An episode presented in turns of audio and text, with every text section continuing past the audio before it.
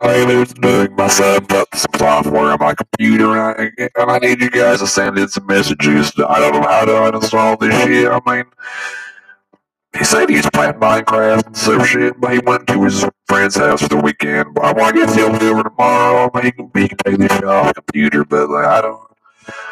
Dude, I wish I could try to record all goddamn day, brother. I, I just sound like a fucking fairy fucker right now. I mean, this is like in my head. This is what I imagine fairy fuckers to sound like, brother. You know what I'm saying? Like, like, like this, like this lot of years where they like liberals in my head sound like, like, fuck, man.